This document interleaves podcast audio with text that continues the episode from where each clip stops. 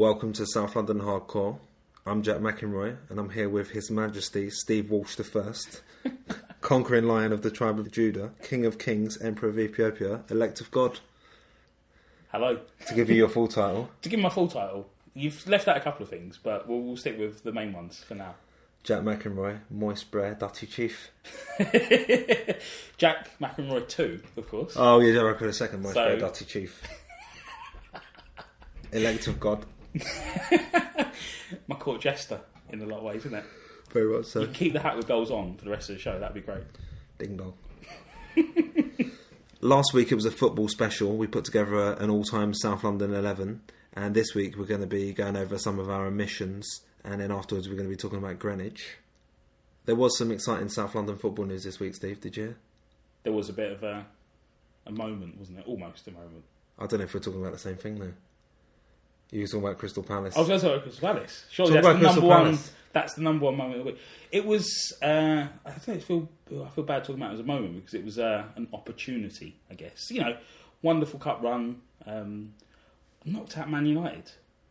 at, at Old Trafford. Yeah, you know that's not bad. Not many teams. I mean, Spurs famously don't do well against top four sides, so you know. Yeah. Um, yeah, they so they got to the semi final of the Carling Cup, went in 1 0 up uh, into the second leg, and obviously went out on penalties ultimately against Cardiff.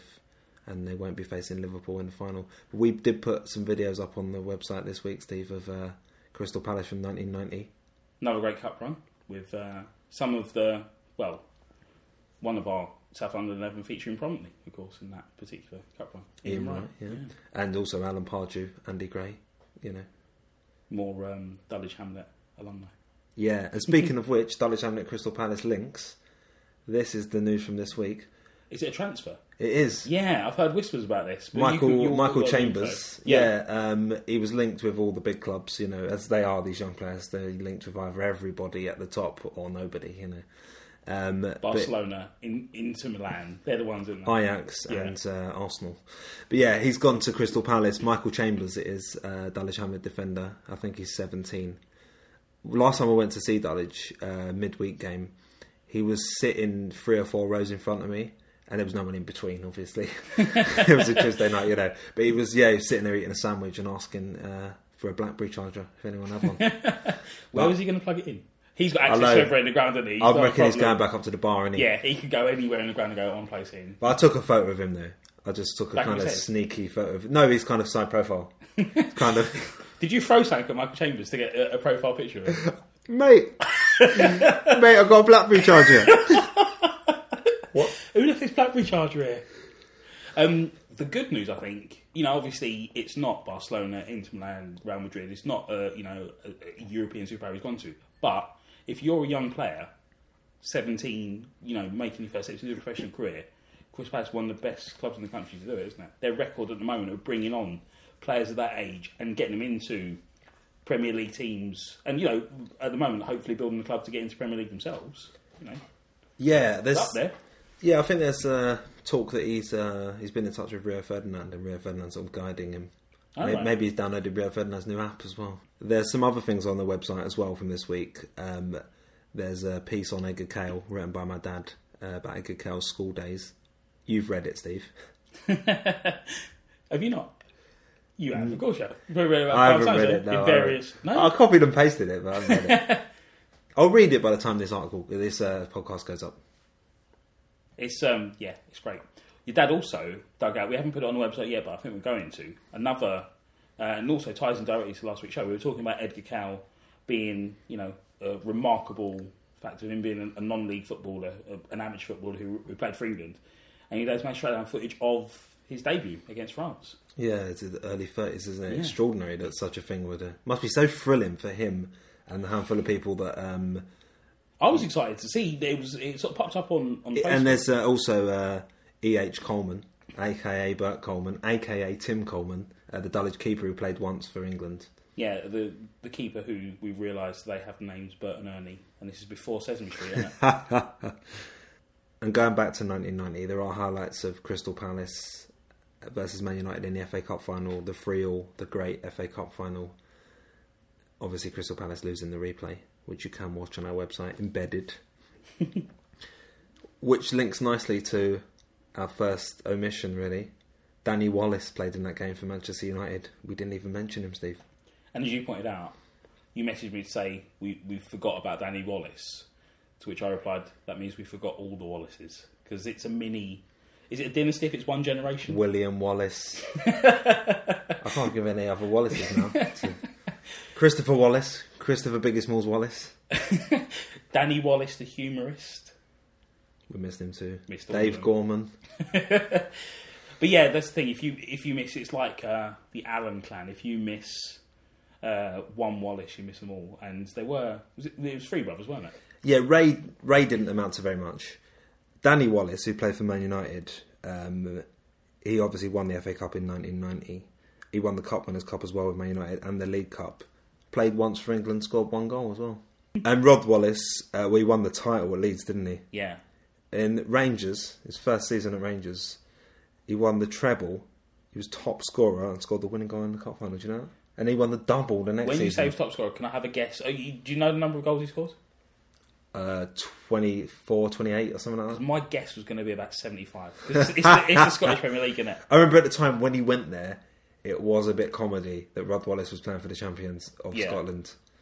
But I mean, you know, to mock Scottish football, I think is uh, is not fair, is it? It's like holding a midget at arm's length it, it, it cheapens all of us, doesn't it? So. or a dwarf. Notably, though, Danny Wallace, remember he scored the goal of the season, and it was against Tottenham, wasn't it? 93, 94. What a goal! I mean, oh, beautiful. It goes, almost goes off for a throw on. You know that I bet clip? it was so good. You celebrated when he scored.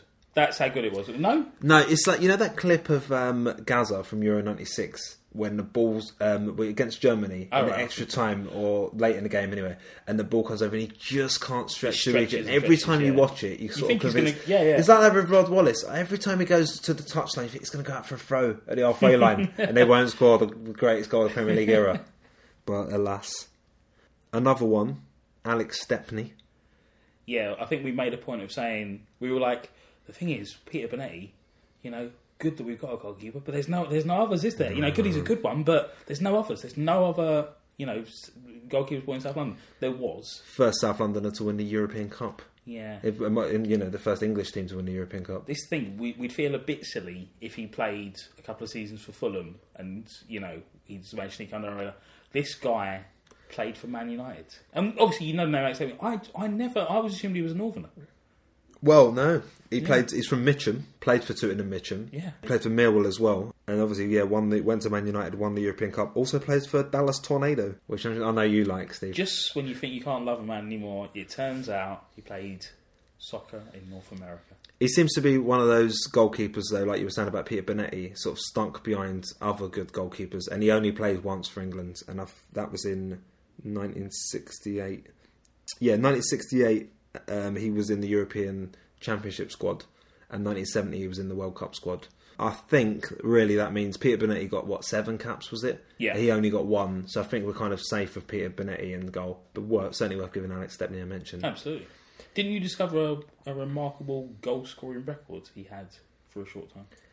Oh yes, yeah. Yeah. He um in uh, I can't remember exactly which year it was now, um, but at one point it was Christmas and he was Manchester United top scorer with two goals, two penalties.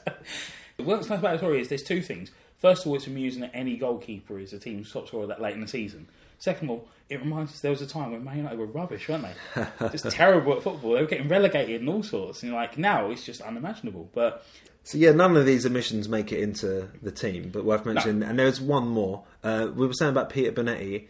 He's the only South Londoner that's won the World Cup, which is not that much of a surprise. He was the only South Londoner in the in the squad.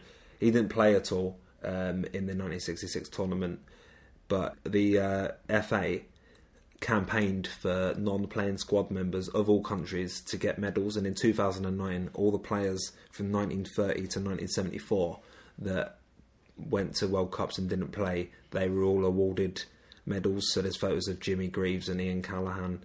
Is Ian Callaghan still alive? I don't know. But Jimmy Greaves outside Downing Street anyway, getting his medal, and uh, Peter Bonetti got his in 2009. But interestingly, in the in Alf Ramsey's provisional 40 man squad, there was another South Londoner who never played for England, plays for England under 23s. Um, Marvin Hinton. You ever heard of him? I've never heard of him. It's a great name. He was a Chelsea player. Um, he played for uh, Charlton, and then he went to Chelsea, and he won the League Cup at Chelsea and the FA Cup as well.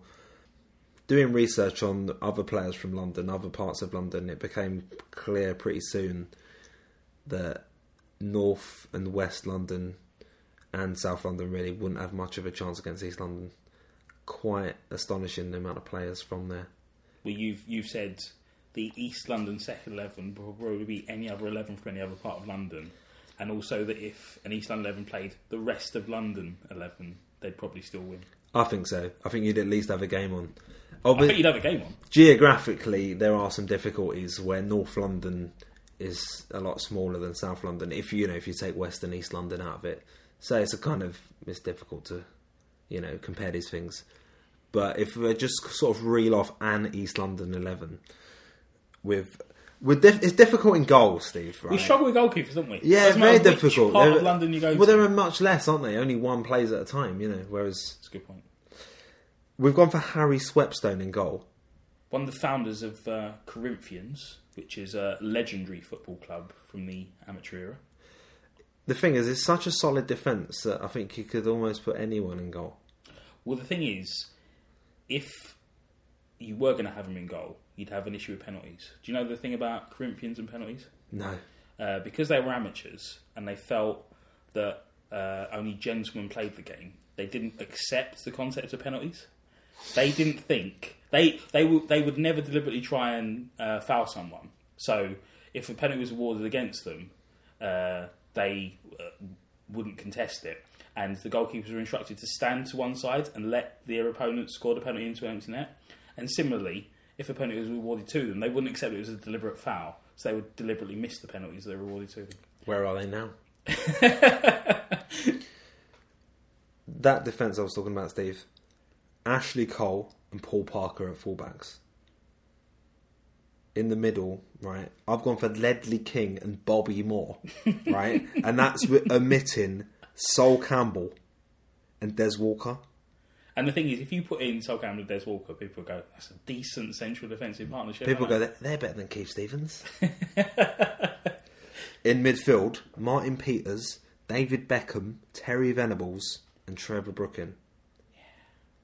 And up front, Jimmy Greaves and Geoff Hurst, Finally. the greatest English striker of all time, and a guy that's got a hat trick in the World Cup final. And that's not a gag. I've not done that set up as a gag, Steve. But just in terms of strength of depth, that's not bad, is it? Well, on the bench, you've got um, Les Allen, Clive Allen, Jermaine Defoe, Les Bennett, Teddy Sheringham, Eddie Bailey. I'm throwing in these Tottenham names as if people have heard of them.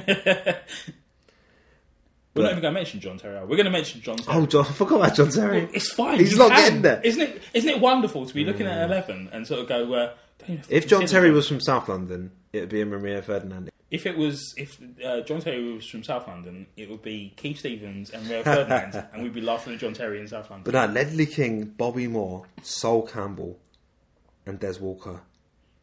Don't have any fullbacks. Just play those four strung across the back. And you've got a few managers. You can have it Terry Venables as the manager. Trevor Brookings, Steve, what was his record at West Ham as manager? Uh, he lost one game in uh, fourteen, which isn't can have bad. him. But should we have Alf Ramsey? The man who won the World Cup. Uh, yeah, let's go for a World Cup winner. There won't be a problem with that. Of course, if you put Alf Ramsey as manager, he'll probably drop Jimmy Greaves, won't he, at some point? Because that's what he did to. Uh, Jimmy Greaves was, was injured, man. was he injured? I think? Yeah, and then Jimmy Greaves got back from injury, and Geoff Hurst was playing alright, I think. Something like that. Playing all right. He Played- did all right. The, the trouble with the, the 1966 World Cup is just come to the point where I just can't watch it without feeling sad about Jimmy Greaves. No, I can appreciate that. The greatest English striker of all time. Yeah.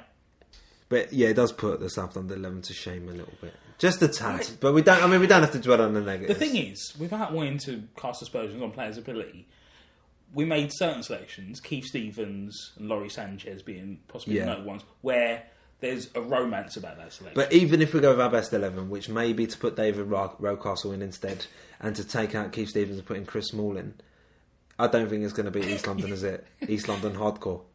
Yeah, uh, Chris Smalling possibly will get twisted up by Jimmy Greaves at one point. possibly. The man we chose to manage our South London 11 was Vic Buckingham. Uh, born in Greenwich, as a couple of the players were as well. Shaun Wright Phillips. Yep. Glenn Glenn- Johnson, Toilet seat for Glenn Johnson. to give him his full birth name. um, and it's Greenwich we're going to be talking about today. Greenwich comes to prominence in the 15th century with uh, the building of a royal palace there. That royal palace uh, then becomes the birthplace of Henry VIII and two of his daughters, Mary I and Queen Elizabeth I, which I think for one royal palace It's extraordinary. yeah, if you're going to get some royals born there, arguably Henry VIII and Elizabeth I, the two most famous. Yeah, I reckon. it's probably those two, then Victoria. Yeah, those would You might, three, wouldn't they? you might slot Victoria above Henry, possibly Elizabeth. Mm. I don't know, but either way, and Mary, you know, bloody Mary, she's Bloody not in, Mary. not insignificant. So you get this place that uh, gets a royal palace, but becomes a, a favourite royal palace, and suddenly loads of royals are born there. So more and more sort of uh, Did it have a good maternity ward? Uh, that's the thing about royals; they tend to get good maternity care and any other sort of health care they need. Um, yes, the royal palace is built; royals are born there. So, as I say, the place comes to prominence. This continues until the Civil War, where obviously the royals go away. Um, at this point, the palace falls into disrepair. It's used during the Civil War as a prisoner of war camp, which is quite ironic given the fact that it's. And then ends up. As at the start of the Civil War, it's a, it's a prisoner of war camp. By the end of the Civil War, it's a biscuit factory, which arguably is probably as low. I mean, the irony of it being a prisoner of war camp, possibly holding royalist prisoners, is funny enough for Rob Has. Biscuit factory. It's almost like uh, a slap in the face, isn't it? What are we going to do with that beautiful building over there that's given birth, or you know, been the birthplace of uh, various? We'll just uh, have a biscuit factory. Um, it becomes a hospital then in the 17th century, um, a, a residential hospital for injured sailors.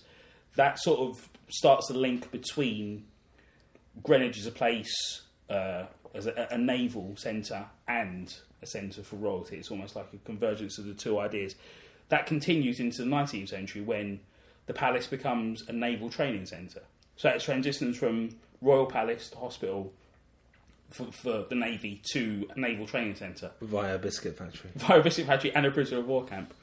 Um, and it's really at this point that arguably it becomes it has its most absurd moment where in 1962 as part of naval training exercises obviously at this point you have the emergence of nuclear submarines and it's a naval training centre so the royal navy installed a nuclear reactor into uh, the royal palace at greenwich so they can train people uh, how to use reactors for when they're going on to nuclear which We could have had our own Chernobyl, Steve. well, this is the thing. On the one hand, that's very sensible. You should definitely train people who are going to be handling how to use nuclear reactors. Whether you should install a nuclear reactor in a palace built in the 15th century next to a major metropolitan centre, I'm not too sure about. If you get any sort of nuclear leak from that reactor, uh, it's pretty much all over for London, isn't it? Yeah. It's really it's just bizarre. Like in, in terms of like a two minute warning, I don't know how much worth a two minute warning is when it's on a hill just over there. You can sort of see it from uh, most part, most parts of South London. Um, that reactor stays in place until 1999. so I, I only get we only get to the sort of verge of the 21st century. We're building a Millennium Dome. Get rid of that reactor. this could really affect the tourist trades. yeah, so um, it's uh, a remarkable place to sort of, I think, go from. I, you know, I can't think of another building.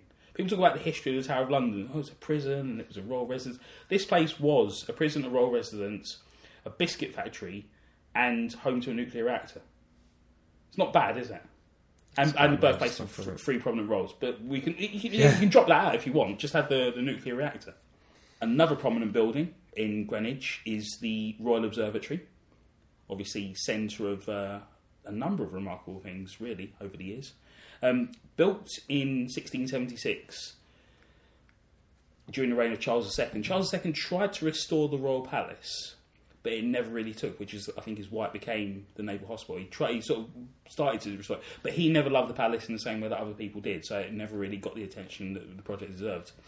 On the other hand, with the birth of the Royal Society and the emergence of scientific community in England, he was very much behind that.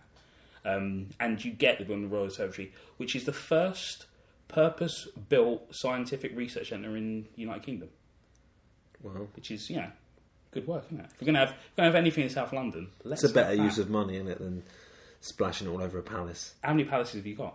We haven't got any royal observatories, you know, and he realised that. Fair play to him. Um, he also established the, the post of Astronomer Royal, which I think if you're going to have a job, Is it vacant at the moment? it's constantly, it's more or less a ceremonial role now. It's, it's sort of, it doesn't have the same sort of uh, duties that it once did.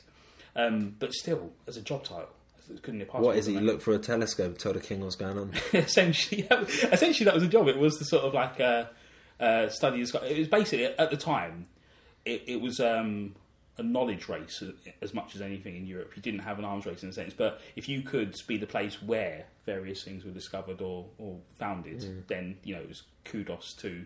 Particularly at that point, you still got you know the roles are still important at that point. It's, it's hard for us to imagine that because they for us they're just tabloid uh, fodder, aren't they? Pictures on money. Yeah, exactly. It's, just, it's an idea, and you go, uh, you know, just it's, and it's a ridiculous idea, tourist trap, isn't it? But at this point, the king's so important that he wants, you know, he's prepared to put money into being the king on, on whose watch things are discovered. So yeah, he wants people to make discoveries and found things, and this starts to pay off. In the 18th century, uh, the astronomer royal is Edmund Halley. Rock around the clock. Yeah, that's right. Rock and roll is discovered in the reign of King Charles II, and you know we're still listening to it today, so that paid off. You might be Steve. this quiff is not a joke. that party, It's a lifestyle choice. Don't hate on me. Halley's comet, though. Halley's Comet, you know, which I don't know, it has huge cultural prominence even today. We sort of refer to it in a way that you know, yeah, it's we, like a household comet. we we don't with any other you know name another comet. I dare you. Yeah, I remember there was an episode of uh, Maid Marian and Her Merry Men, and there was a gag about Haley's vomit. But like, it's the only comet. Is that like you say? But you can do that. You can do a joke about Halley's Comet, and people get it. In the 19th century, arguably uh, the Royal Observatory's greatest moment, um, when the astronomer at the time, George Airy, manages to canvass for and get the prime meridian to be located at Greenwich. Yeah, that's uh, quite incredible, isn't it? It's the place I mean, where that's what- time is measured from. That's It's you know, the place where time was invented and created, isn't it, Steve Greenwich? yeah. People go, there's a big factory up that top of that hill, and they churn out. There's people working in there churning out time. I thought time was an abstract concept, but it No, turns out turns it's a out physical thing cranked that out. comes from Greenwich. the importance of this is shown by the fact that at the time there's a huge scientific congress, and Airy manages to canvass for and get um, the primary to be loca- uh, located at Greenwich. The French are furious. They word Paris meantime, um, didn't get it. Paris Monton. It would be PMT, which you know would be a whole different raft of other jokes, wouldn't it?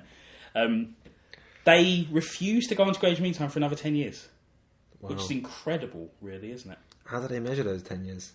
yeah, what's what was ten years in their money? I mean, crazy. Um, in uh, ten years' time, after this happens, um, there's a terror attack on the observatory in 1894. Um, a French anarchist uh, called Martial Bourdin attempts to attack the observatory with bombs.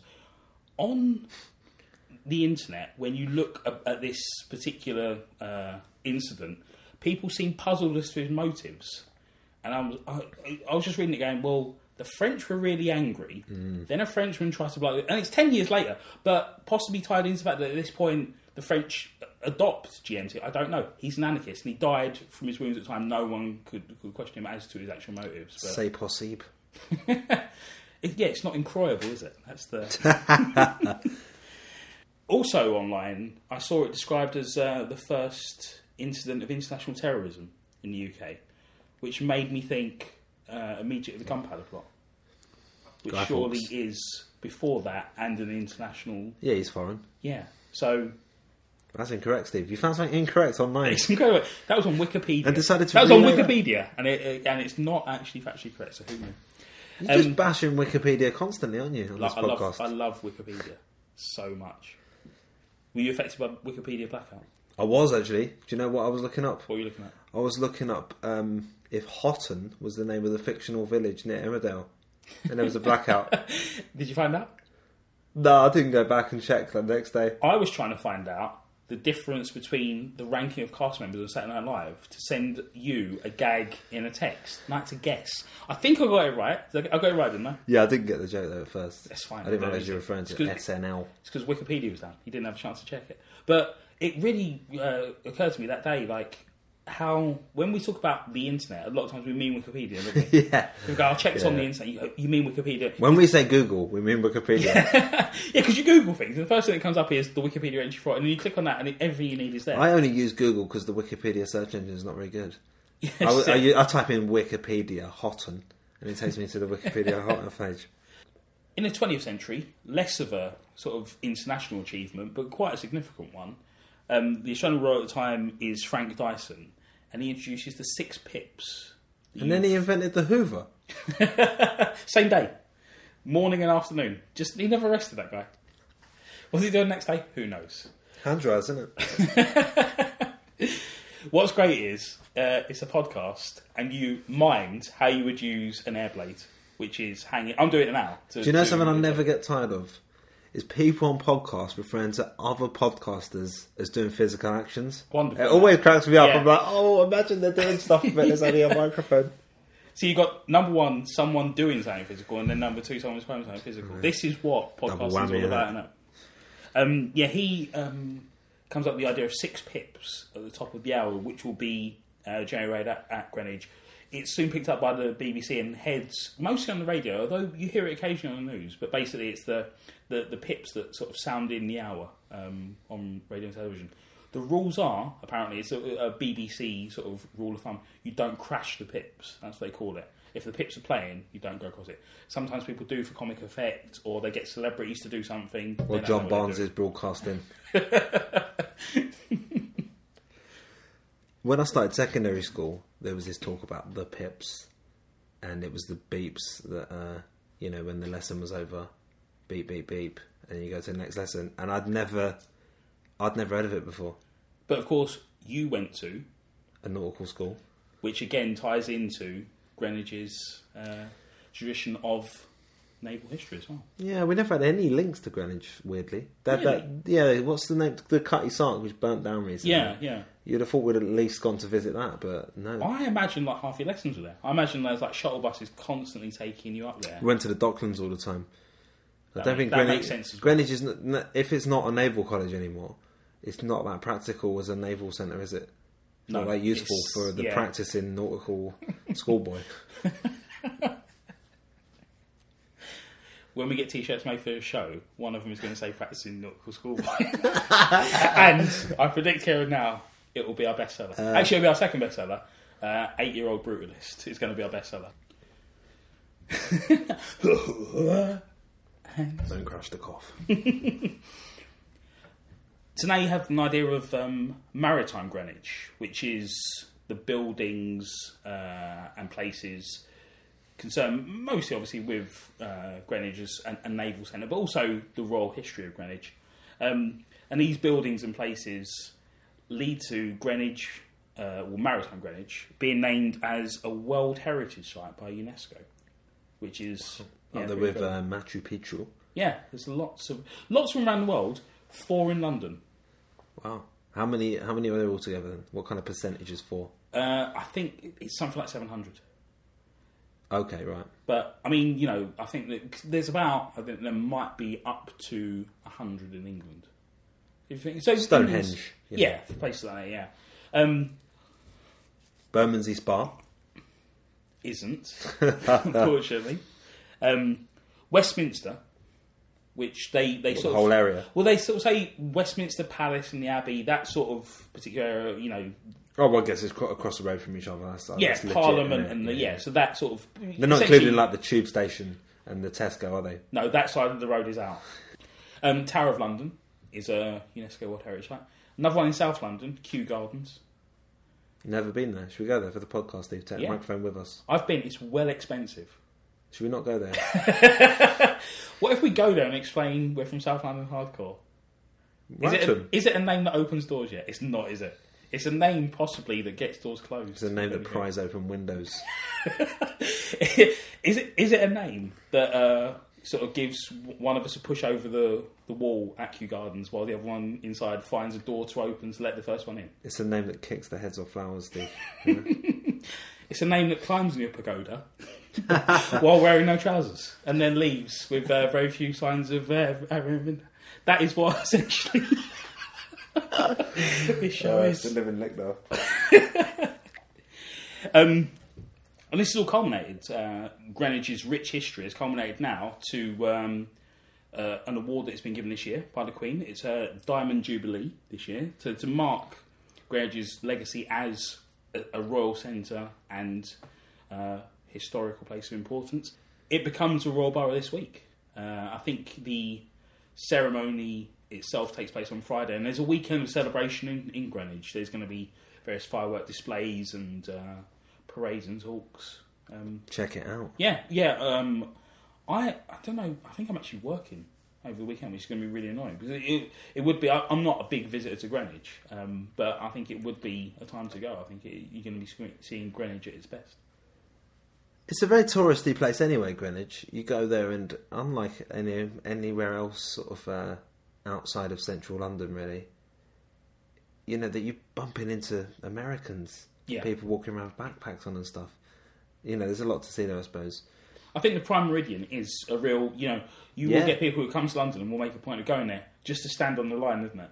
Yeah, And as it turns out, uh, the Meridian itself is about three foot off of where the line actually is. Yeah, I know, crazy. so, if you walk three feet either side, you've hit that line at some stage. Well, the thing is, I just like the idea of all these people standing in line, making yeah, possibly coming from like you know San Jose or you know Madrid or Canberra, sort of coming all around the world and sort of going and stand this line. It's not the line. It's not Why Whispering on podcasts. don't they just do a new line?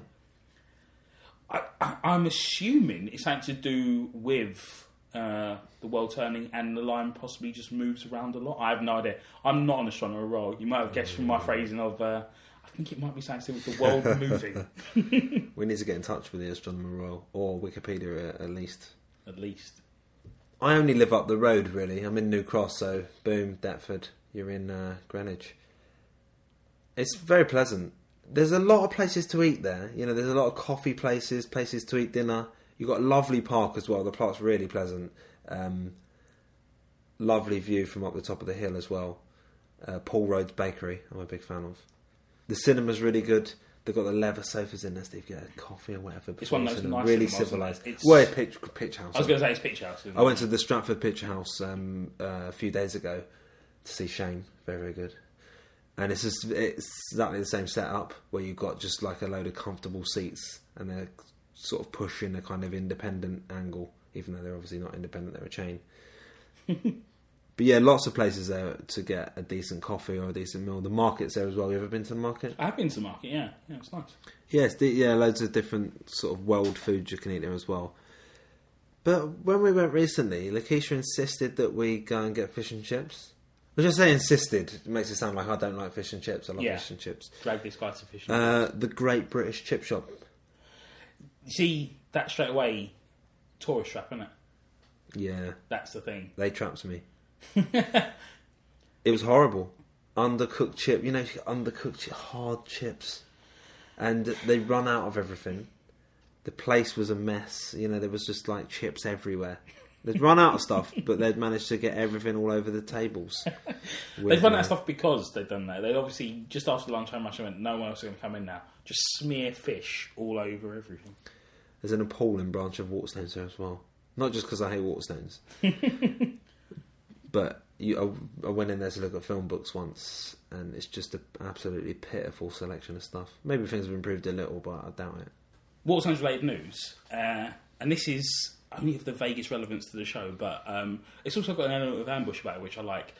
When I tell you what I'm going to tell you, you're not allowed to instinctively shout out the person's name. Just because, you know, let's make it clear, this isn't the person that deserves our consideration. But let's not become that show. We're not, you know, let's not put names on it. It's not, let's not worry about.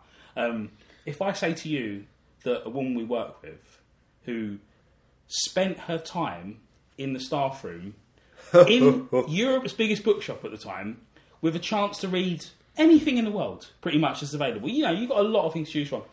Joe spent time in his staff room reading a crisp packet. Clever. Could you put a name on it? Potato. Um, he is now a store manager. No. Yeah, isn't that incredible? Which store? I can't say because that also gives away the game. But um, you know, I you know you hear Just stories- mime it. Mime which story. That's right, it's that one. um, yeah, that's the thing. Uh, we worked at Waterstones in a particularly dark time for the company. You like to think things are improving, but then you hear that someone who, through choice, goes for a crisp packet for something to read.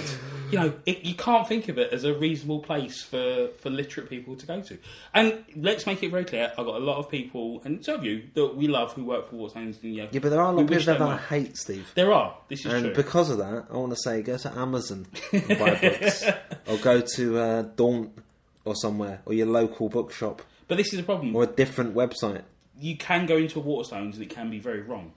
That, and I think that was your experience in uh, Greenwich that time.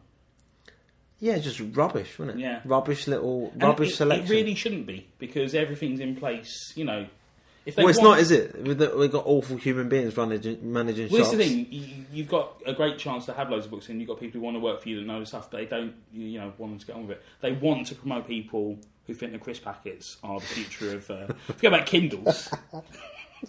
These people want skips, don't they? I've got a cough, Steve, man. You're making it worse. the only landmark in the UK visible from space, Steve. Is it the Millennium Dome? I just made that up, but if if you were if you were in like some kind of jetpack and you were going up, that's sort of the the um, the only man-made thing See, you'd see. we're claiming that we're not distance. scientists at certain points, and yet the, what, a lot of what we're saying, you know, in terms of experimental ideas, But it did. It literally changed the uh, not so much the skyline, but the bird's eye view line. If that's not yeah. Well, no, it? transformed the landscape, didn't it? In so many ways, You transform had the landscape. Yeah, you had the actual, Opening titles of EastEnders are different now. Well, but also the building itself, but also the, the transport infrastructure. Just the, the well, the fact was it was wasteland, wasn't it? It was literally just uh, you know, and possibly. I think there might there was nothing hazardous wasteland to it as well, possibly. Oh, really? Yeah, so, so develop that. In the, in the same way, a lot of what's happening with the um, Olympic development in East London at the moment as well now. Well, Stratford's not exactly wasteland, is it?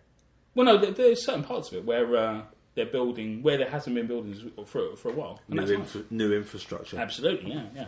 And that's what you got with um, with the Millennium Dome. You got new sort of transport links for the area, and uh, you know, new business opportunities which we generate. and The Jubilee jobs. line. yeah, absolutely. The lovely Jubilee line, as nobody's ever called it. friend of ours, Glenn, worked at the Millennium Dome when it was the Millennium Experience.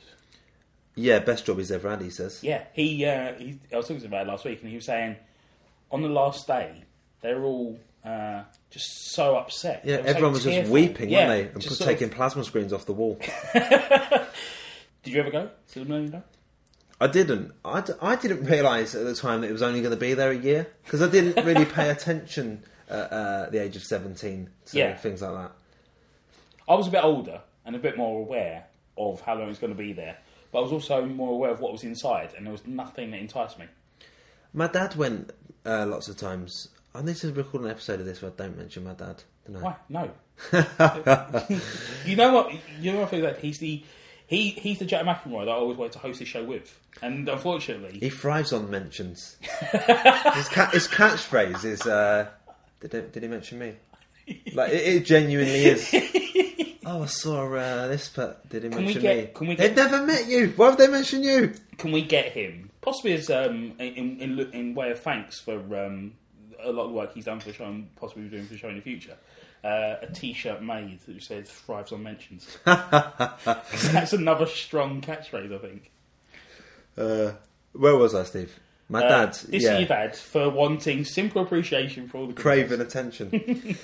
he went to the Millennium Dome load of times, um, caretaker in a school, and whenever there Oh, was of a trip Yeah. to the Millennium Dome, he'd go. Yeah. So he went loads of times Did watching that so he really film it? over and over again. Yeah, he loved it. It was brilliant. Yeah. You know, you go in rooms and it's like uh, this is the inside of a human eye, and it's just like a billion LEDs, and like you know, just it's like a cross between the Science Museum and uh, Thorpe Park. No, not Thorpe even Thorpe Park, Park, yeah. is it? Because just Thorpe Park with only the rubbish rides. It's like Full Park without the rides. So it's a museum in a park. No, well, it just to me it looked like um, it always looked like sort of you know do like the boat show live and Top Gear live and the all these like BBC programs. It was like Tomorrow's World live. it's But- like Tomorrow's World crossed with Kew Gardens. No, um, yeah, it was just never enough to you know entice me. There was never anything I saw. The the, the centerpiece was that giant human body. I don't want to be climbing around a human body, do I? Am I Dennis Quaid? Don't want to be climbing around the human body, Steve. Do I? Extraordinary statement. Regardless of what was going on inside, culturally, it was this huge white elephant. Yeah, yeah, it was um, commercially, creatively, and culturally a failure.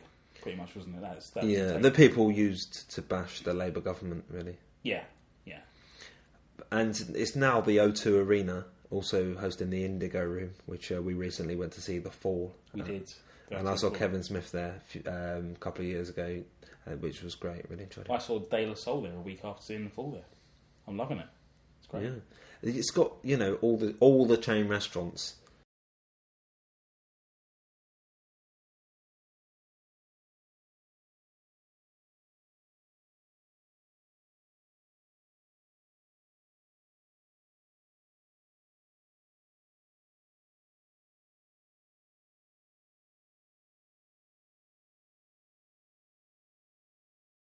My my thing is, uh, by nature, I'm quite a liberal person. I believe in state intervention. I believe in, and Me too. it showed that maybe governments aren't the best people to put together large scale exhibitions.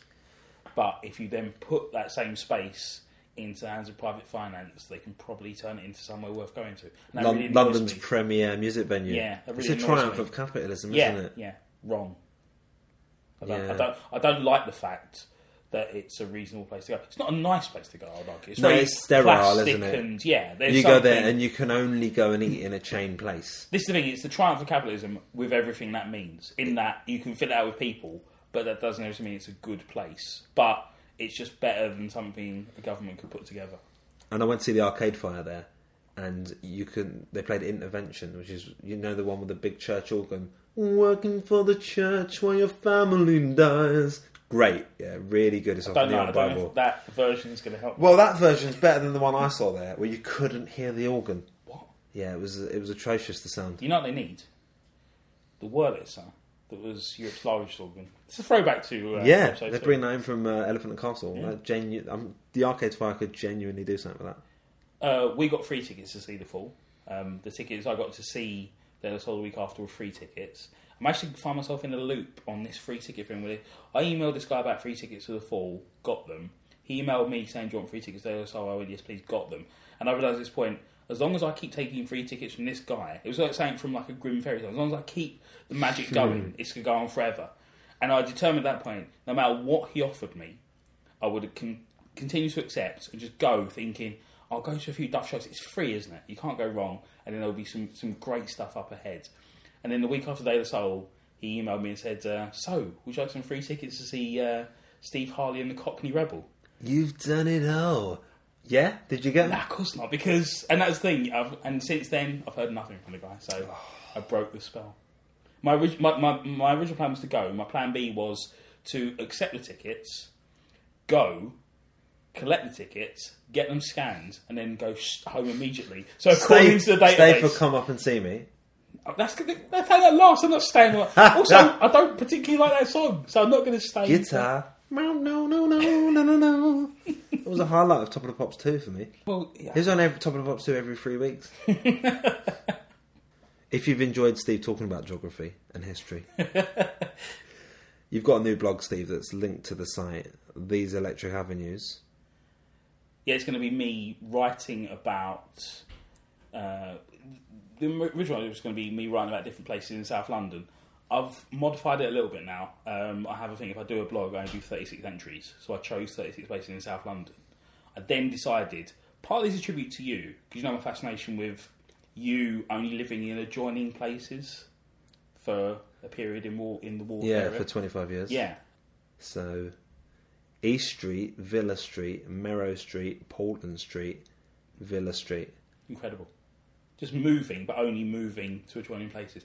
So, in the spirit of that, um, these electric avenues will be me writing about 36 different places in South London, but each one will be adjoining the next. So it'll be, I think it, I've tried to sort of like plot the route out. It's basically a bit of a spiral and a loop around. Will you be listening to Southside All Stars for inspiration?